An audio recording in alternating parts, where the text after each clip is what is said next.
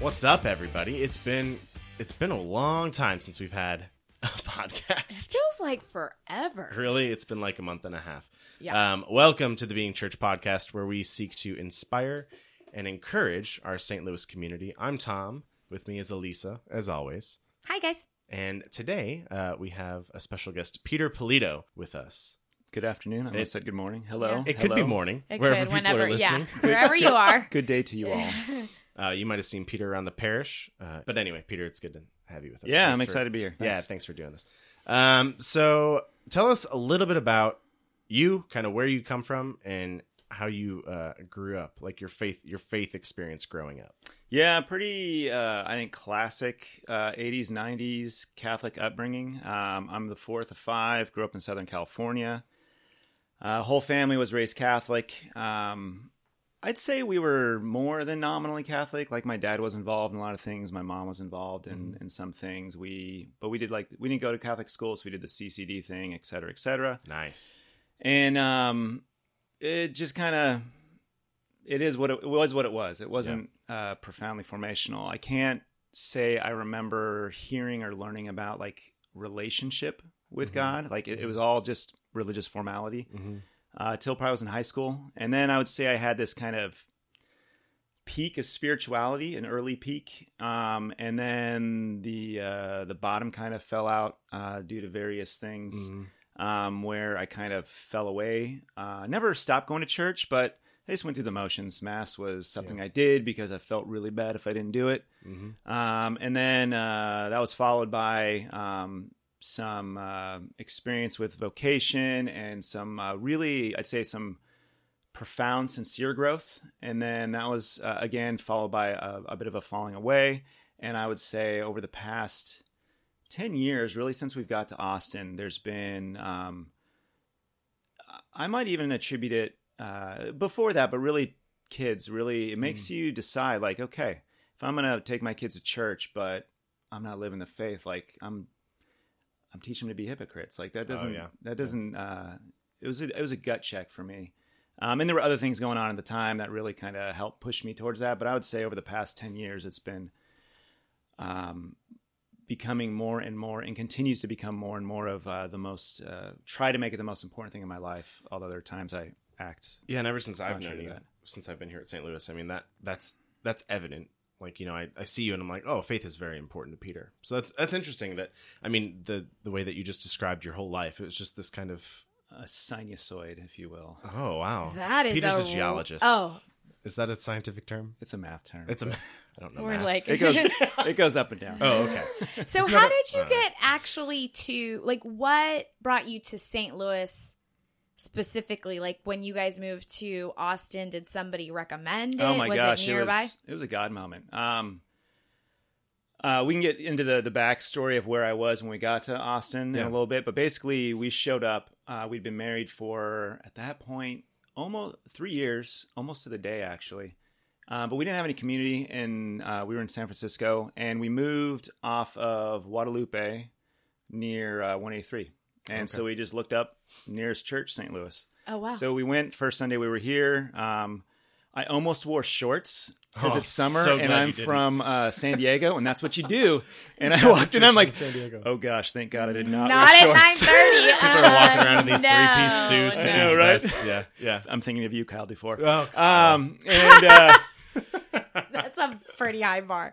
uh, so I didn't wear shorts, but uh, after mass we walked out, and um, it was a, a preaching. It was John six was the gospel, and Deacon Rob preached um, a homily you would not hear in San Francisco about Mm, uh, the true body of Christ. And so Mm. right away we're like, gosh, we got to come back here. And then, um, like the thing that still almost makes me emotional, we walked out and Father Larry uh, was presiding, Mm-hmm. and he's like, "Oh, you guys are new. Where are you from? Yada yada. What did, what can the church do for you?" And like, you know, we we really want community. Mm. And he stopped, looked around, pointed to three other people, called them over, introduced us. They took us out to breakfast. Wow, right And then? right then and there, um, it was the young adult community, and um, we never uh, thought of going to anywhere else again. Wow. That is so cool. So like I'm just seeing a pattern here. I every single time somebody comes in here and tells the story of St. Louis, they have a you know, I thought with Janet, oh, this is just like a, a small example, right? Like this is just a blip. But as it turns out, the more I we talked to people mm-hmm. and what drew them into St. Louis, there was always just people who cared. Yeah. Yeah, I mean that's kind of uh, since we've been doing these, we- we're kind of doing our own survey of people. There's always this connection that happens. I mean, that's that was really good of Father Larry to be like, "You guys are new." That's I the hardest love part. that. I think we talked about Yeah. like being aware before. Yeah. Um, but that is so cool. Yeah, and I know that you guys have found this place to be a, a true home. Yeah. Yeah. We moved for a while to Round Rock. We were like, I could almost throw a rock. I never would, but I could have almost thrown a rock at St. Williams. Um, but we drove right past it. Um, Yeah. Down Yeah. Mopac to come here. Yeah. Uh, it was our, it's uh, where God has called us to be. So, That is awesome. So yeah, let's talk a little bit about what led up to you guys coming to Austin and sort of your story of Mhm. vocation. Because you mentioned that you thought you had a vocation. And I assume that you meant to the to the priesthood when you were a kid. I did mean that. You did mean that. Not as a cool. kid, but yeah. Okay, so so talk a little bit about. I want to know how did you come to know that? Like, what was your process of discernment? Um, funny story. Okay, Uh, so uh, going back far enough, um, I was dating a girl a long distance. She lived in San Francisco. Oh, I lived uh, in San Diego, and I moved up there because uh, I thought I wanted to marry her. Mhm. And um, uh, I don't think she listens to the podcast, but within like two and a half weeks, I'm like, this was a mistake. oh my god. Uh, but awesome. we stuck it out um, for the semester. And uh, long story short, at the end of that semester, there was uh, a re- she was involved with this community, religious community Oh, in okay. San Francisco. And I started going, and um, there was a retreat at the end of that semester. So it was like right before his Advent uh, of 2005 or something. And um, I just felt at that retreat that I had to break up with her. Like it was done. And I did that and it was really emotional and really traumatic. And one of the, the, I don't, mo- the head mother, I don't think she was a, they didn't have terms like mother Right. superior. But anyway, they weren't into titles. Yeah. she, in um, San Francisco. they were uh, having a, their retreat every year. They all go on a month long retreat. And Wow. at the same time, they were having one for men who are discerning because there's predominantly Oh, okay. nuns in the U.S. And it was going to be shorter. And so they invited me to go down there. And uh, one thing about me is like, there, if I feel God telling me to do something, like, screw it, it's happening. You just do it. And yeah. like I felt God saying, um, "You need to be a priest." And I don't remember. I remember it was the day after the tsunami in Indonesia. oh, wow. It's just like this. I don't know. Just stands out. Yeah. That's not really that important to the subject, but Well, I'm a it's two, it, so- those are two tsunamis. I mean, you know. there you go. That's Oh, exactly oh. what I meant. a real tsunami. Yeah, And and a I mean, if spiritual somebody says, if God says to you to be a priest, I mean, that's kind of upheaval. Yeah. And so um, I remember it was at this guy's house. There was a swimming pool, and I just remember walking around it, pacing, praying rosaries, and just being like, "Is this really what you want me to do? Like, I'm gonna do it. Is this really what you want me to do? I'm gonna You're do it." You're gonna, like- like, jump in? You're freaking me out. And so, God, um, you're freaking me out. And so when I and when another thing to know about me is when I do that, like I'm gonna tell the whole world because I want to be held accountable. Yeah, yeah. And so maybe not the best way to do, go about life, but um, so that started off a year of radical upheaval, life changing discernment. Hmm. I um moved in with uh four other guys, three other guys, three other guys, uh, in a flat in San Francisco. We dedicated one room to a chapel. We were Wow. going to prayer every morning at six thirty. These guys were also discerning. Yeah, priesthood? in the Okay, same okay. community. Oh, I see. Okay. Um, and like that was the first time that I gave God the time. Hmm. Like uh, in high school youth group, like I gave God the time, but like I was trying to look cool for the girls, Yeah, and I wanted to be popular, and there were so many other distractions. But Yeah. that was like the first time I really said, God, this is your time. I want to know you.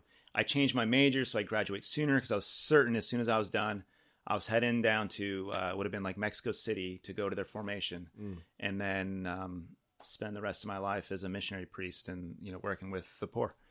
And um, so fast forward uh, about um, nine months or so, Mhm. almost a year, and I started to kind of have like these second guesses, like, is that really what you wanted? Am I really supposed to be priest? I wouldn't call it like a crisis of faith. I didn't feel like I was um, reneging on what God told me, but I just had these little seeds of doubt. So was it? Sorry, can I? Was it like in your discernment? Were you like asking every day, like, Lord, is this still what you want? Is this still what you want? Or were you kind of just going with it until this? I'm certainly too pig-headed to ask. Okay, okay. So it was like, I'm going to be a priest, God. Would you just get me there? Gotcha, Kind gotcha. of uh, bulldozer, good if you self-awareness. will. Yeah. Yeah. um, cool. That's cool. And so uh, it was August of, I guess, 2005. So maybe it was 2000. I forget the timeline. August of the following year, I uh, went down to Guadalajara for a month long silent retreat, uh, as spiritual exercises. And um, I remember, other than getting horribly ill, and that is a story for another time. That is Heard that goes this. above the PG rating that we have here. Nice. Um, I remember at the end, every guy there was talking about their affirmation of their vocation to this order. Hmm. And I remember not hearing that, just hearing God saying, like, I love you. Like, and I, I read that as two things. One, either I don't have a vocation to the priesthood, or at least this order. And two, or two, I am not spiritually mature enough to Hmm. hear the vocation or that affirmation yet. Um, but it started these kind of affirmed the seeds of maybe I'm not supposed to be a priest. And so I came back. I was still living with these guys, and um, it was a very intense community. And so I locked that down. Like Mhm. I wasn't gonna share that with anyone. These these kind of questions. Yeah. Um, and so go through the next semester, uh, and I'm still going through the motions, still experiencing God, helping lead retreats now, and, and these things. It's a great community, but Mhm. great time. Um, but uh, again, these these thoughts just kind of kept festering. They were just there. Festering's the wrong word. It wasn't like a bad, like an ill. It was just they were They were there. growing, Yeah. Yeah. nurturing. Um, and then um, uh, out of the blue, this girl walked past me in class, and I caught myself sucking in my beer punch, and I'm like, "Whoa, I haven't done that in a year." What's up, girl? and uh, that was Elizabeth. Oh my gosh, I love this story already. It was Elizabeth. Aw. So And, spoiler uh, alert: you got married Yeah, eventually. uh, eventually. But between that point and when we got married, um, I had to like we I had to come to terms with Mhm. where I was. Like, is this? And the first time we sat down for coffee, I said, "This is great, but it sucks because I'm going to be a priest." So, Oh, um, Okay. Wait, you said that out loud? I told her that, Oh wow. and then um, then I called her. Wait, when that you saw her when you saw her I'm sorry, I'm a sucker for good love stories. You Who and isn't? You you, no and Elizabeth like you know, when you just like write things about anyway, you remind me a lot of the like the way you love her, like my husband is just he's just amazing also. So like did you know she was notes, Catholic? I, I'm amazing too. Did you know she was Catholic? uh, no, Or that was that was just a plus? No, uh, I after getting to know her, I knew that she had been Catholic, but hadn't been kind of actively Catholic. And she'll tell you that she was on her way back. I say I brought her back. Ah, it was it was that I love you, magnetic. baby. Um, Cool. But anyway, so uh, so here I am with this kind of dichotomous feelings and trying to come to terms, and um, I felt that it was right that I was supposed to be married. Like Hmm. this, this felt like affirmation. Yeah, Yeah. Um, I mean, you've been discerning for over like I I've been trying to learn who I was, and I felt like I'd, I'd made great strides. Looking back, I didn't know jack squat about myself, but at the time, I knew Right. everything about me. right, right. Um, and so I uh, I went to my spiritual director uh, at the time. She was, I think the the backstory is she left basically left a man at the altar to lead and about to become an Episcopal priest You're spiritual director. to enter the for, uh, formation, become Catholic and a nun. So radical, radical conversion, like very intense, and and so she was a an intentionally spiritual woman, and um, I owe a lot to her, except for this. um, and so I told her, I said, uh, I I don't think I have a vocation, and there was some kind of back and forth, and um, and I told her that uh, you know I I was felt like I was called to be married, and I think I was falling in love, and I think in her head it was like sirens, like this is a, a temptation, this is a distraction. this is Satan trying to pull you out of your vocation. Um, I obviously didn't feel that way. Right, but then she she did some things that uh, imparted immense uh, spiritual trauma. Hmm. And uh, she told me a few things. She said that um, a that this was Satan, Hmm. and b by leaving my vocation, I was creating uh, an open door for Satan to enter the world through my life, and that um, This is a spiritual director? yeah, and that I could never uh, fulfill my vocation as a husband and father, and that my children would recognize my shortcomings because it was never meant to be. Oh my goodness. And so um, I feel like I want to take off my earrings and fight this person. Are you hold my baby? What? This is absurd. yeah, it was um uh Yeah. it was this intense. is the first time I have ever heard this It's not a well, from you. not a story I telegraph, and I guess I'm telling it to a few more people. Yeah. today, but- that's okay. No, no. no okay. And no, I'm not afraid is- of the story. Yeah. anymore. Right, and that's that's important because I think, I mean, you hit the hit the nail on the head when you were like, I belong to this community, and I had these misgivings, and I kept that way down. Right, like when we discern in the context of community, other people encourage us, Mhm. right, and they're excited for us, and they want the best for us. But I don't know what I hear in your story. I mean, besides all this trauma that we can talk about in a second, is just that like there were people in your corner when you wanted when you thought you wanted to be a priest. Hmm and then you said actually i think god is calling me to this awesome way of life.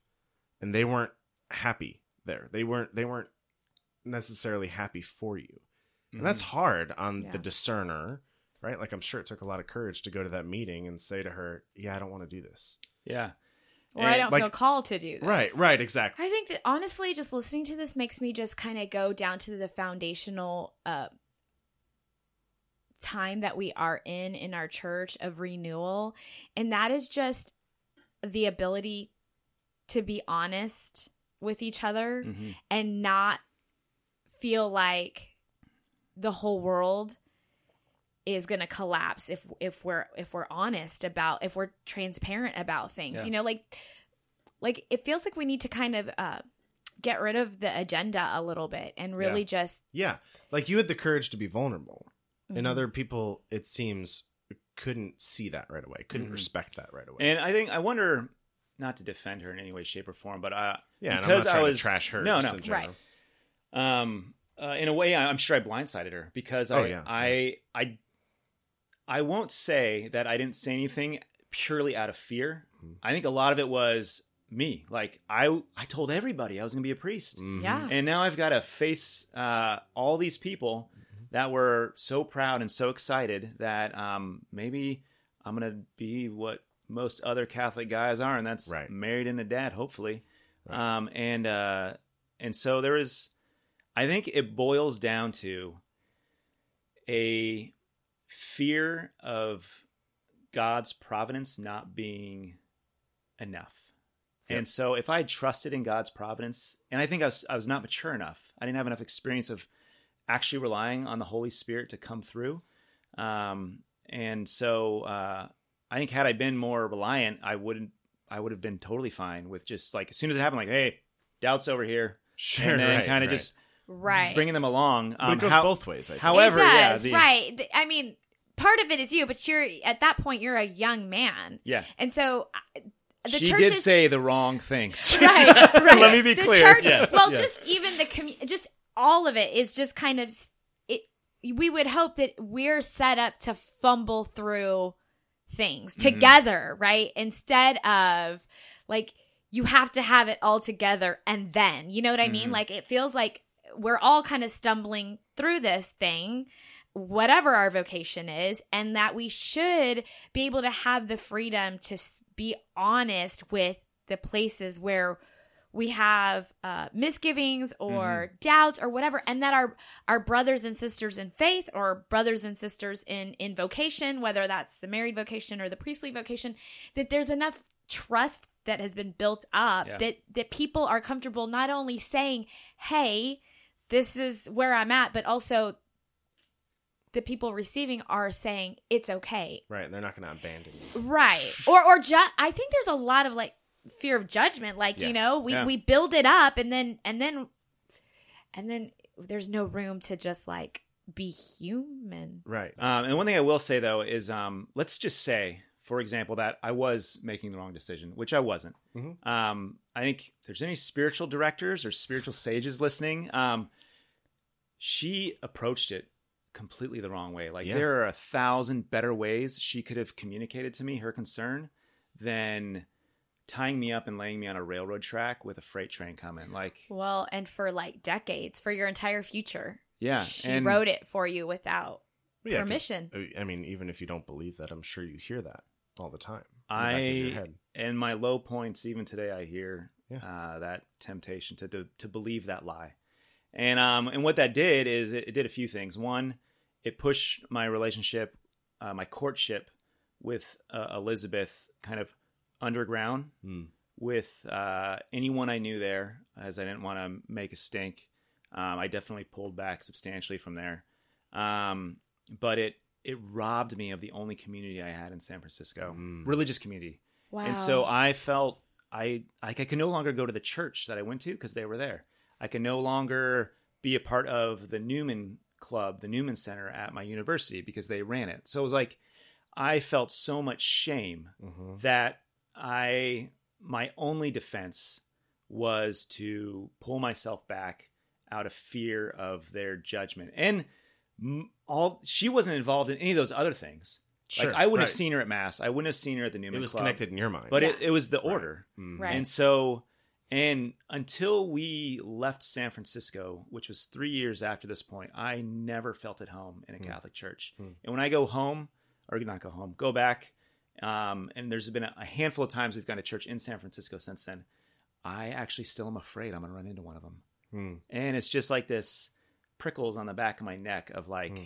I'm still being judged, which is stupid. Like, and I'll- who cares? Like, I don't care. But, But- that just goes to show like how intimate our faith of eh, faith is and how careful that we have to be with each other. and yeah, and how um how damaging intentional or unintentional trauma can be, especially spiritual trauma. I think that's. I'm not going to put trauma in order of best to worst, but it, right. all trauma is bad, and spiritual trauma uh, has a profound effect in, in in a particular way that um is just as damaging. Well, it as- radiates, right? It, it could start spiritual, and then it, it just it manifests itself in a lot of weird and ways. you worked through it and you have a lovely wife and lovely children but i'm just thinking you know and i think probably some of some of the trauma that she gave was trauma that she probably had You can't give what you don't have. right right or hurt people hurt people Oh, you know what goes i mean Other way too. Yeah. that's interesting. Hmm. but but but i just wonder who else was under her care. You know what i mean? Like you seem to have, have been able eventually to heal and to find community.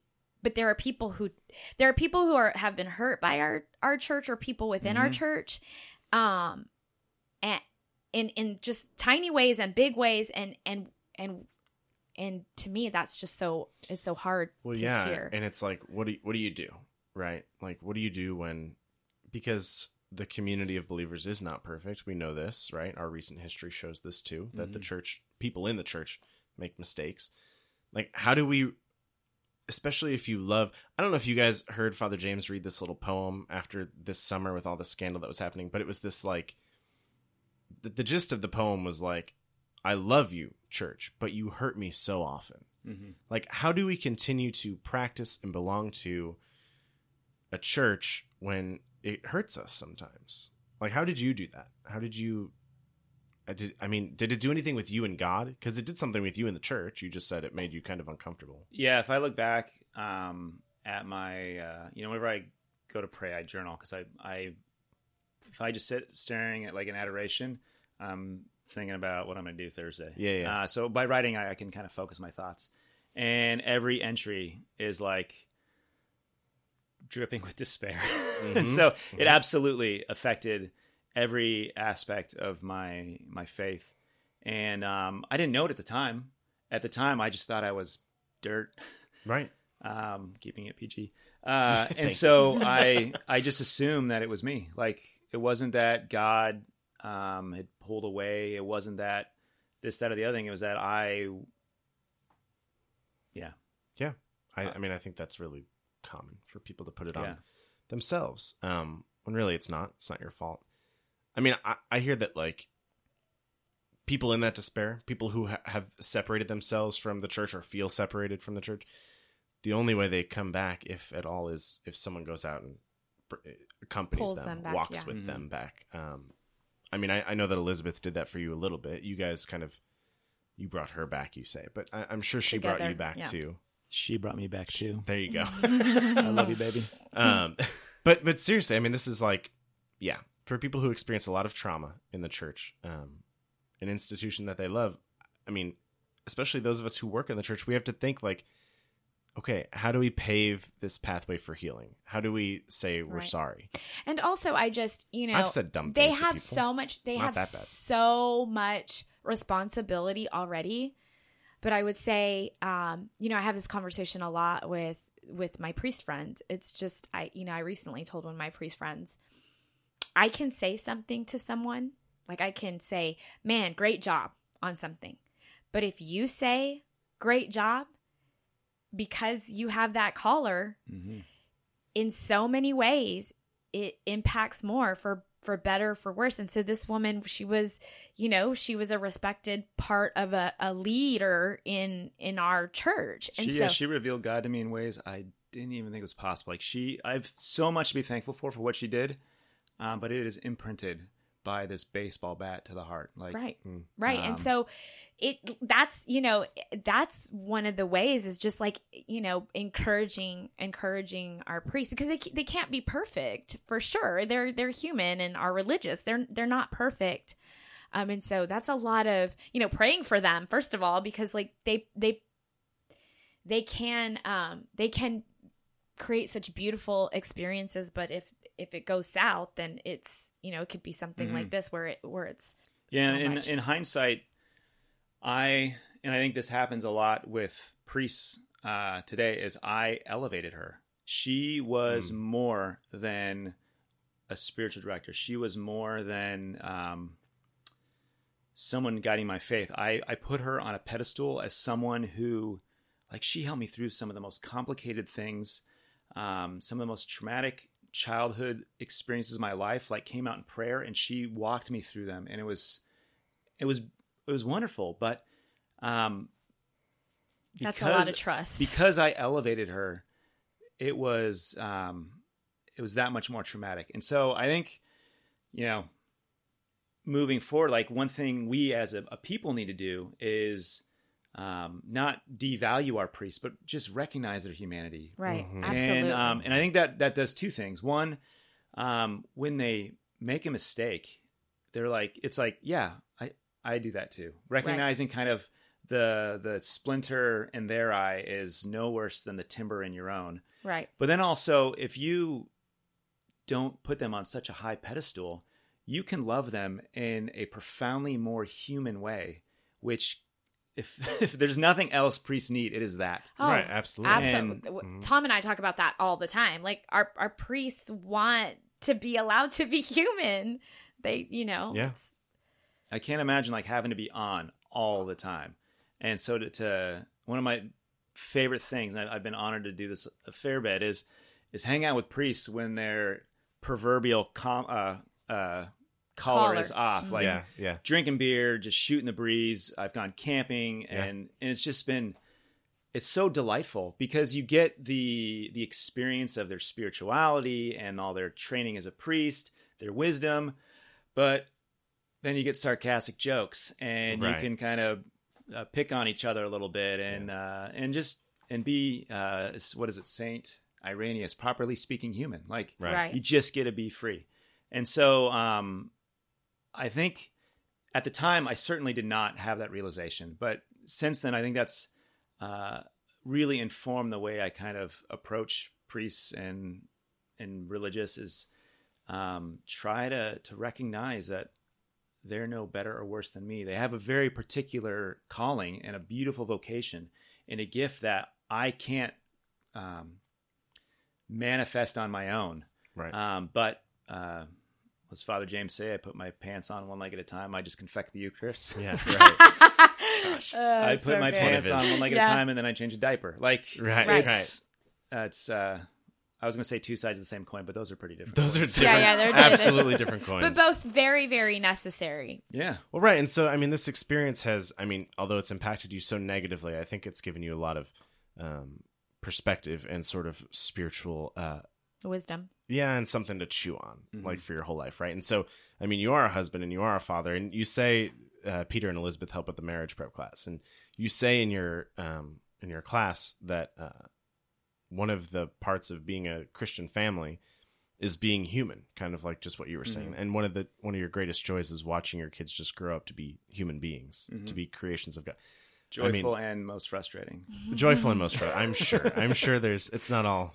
But um so I mean, you followed this vocation to be a husband and father. Obviously, you don't regret it. I mean, Mhm. maybe. Do you regret it? Oh, yeah, you, you regret it. Grass is greener sometimes. Grass but is greener. Yeah. like, man, that rectory's pretty sweet. 99.9% of the time, I know I made the right decision. 0.01% of the time, I'm frustrated that I made the right decision. Oh, that's a great way to That's a put great it. way to yeah. put it, yeah. I'm sure a bunch of priests we know say the same thing. oh yeah, totally. Maybe that was a little bit bigger than it's bigger than Maybe, maybe maybe five. maybe five percent of the Yeah, time. yeah. 51%. yeah. So, what's that experience of like living that vocation of family here at St. Louis?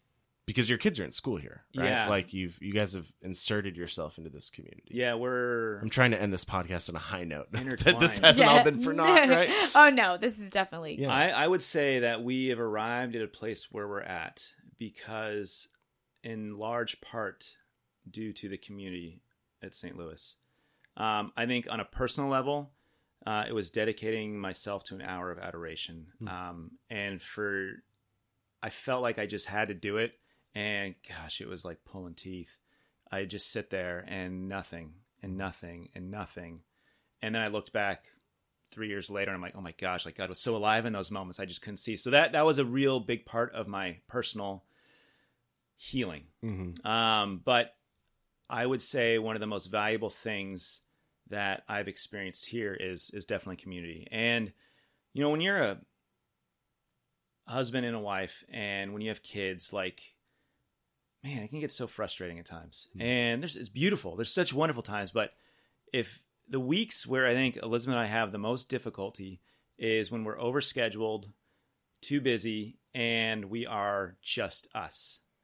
And I can't tell you how many times, like when we're having the craziest week, the last thing we need to do is to try and add one more thing, and then we get a, a call like, "Hey, you guys want to come over for dinner?" And we're, it's like, I should say no, I should say no, I should say no. Yeah, yeah. What can we bring? FOMO. And then, yeah, totally. It's my, my cross I bear. Same. Uh, and uh, and it changes everything because it it draws you out Yeah. it keeps you from being inwardly focused. Like as a family, like as a dad, you're giving, giving, giving to your children. But at the same time, if your family is just turned in on its side itself, it's kind of not really giving, giving, Not giving. And it, it really, it's the, it's so important to turn yourself out Hmm. and find ways to to be with your neighbor and be with those in community. And um, and it's not explicitly just the people in our parish. You know, we have friend we we do have friends outside Yes, of St. Louis. Which is hard Is to that do. It's hard to find non-church friends sometimes. Yeah. Um, Anyway, different topic. yeah, this is another podcast. two, maybe three. No. Um, but just that action of getting out and being able to just have a beer and talk about how hellish it's been Mhm. or Mhm. um, what we've been going through. And I, I invariably we get together. Me and the guy go over here. Elizabeth and the girl go over there, and we're just kind of doing our own thing, and it's great. And then after we eat, it's all four of us coming back together, Yeah. and it's great. And it just it fills my heart to um, be loved by Mhm. others, and as best I can love others. And um, it's that drawing out. I think community is so valuable because it draws you out. Yeah. It is not about um, necessarily what you get, although that, Mhm. that's great, but it's that drawing out and um, I think there's such an also like when you're I've recently just felt like I have found really good community. And so the good experiences that I have with the different friendships that either Junior and I have or I have on my own, um they have they have healed the places where friendships and uh, relationships have. Because I've been like, oh, this is what mutual giving looks like. Yeah. This is what, uh, you know, because you are vulnerable when you show up for someone, and if they don't show up for you, that's hard. But when you when you get into this practice of these people really do love you, they are willing to show up or invite you out or whatever it is, it is very therapeutic to be around people who truly do want to love you and show up for you and be good to you. So, you know, that I've found a lot of that here. Yeah, yeah. I Um, think I think vocation is the path of least resistance to the heart of God, and if um, if we are giving ourselves to others, if we're being drawn out, you know, the, the the vocation of a husband and a father is to bring life to your family, and so if you're doing that, like you're gonna see God in others. Mm. God is gonna speak to you through others, and um, and so it just makes it easier. Like to be totally selfish, like it's easier to be a good version of myself, the best version of myself. Oh, that was very good. That was very good. If I get out of myself and put myself in positions to allow others to love me, accept their love, and try and give my love to them.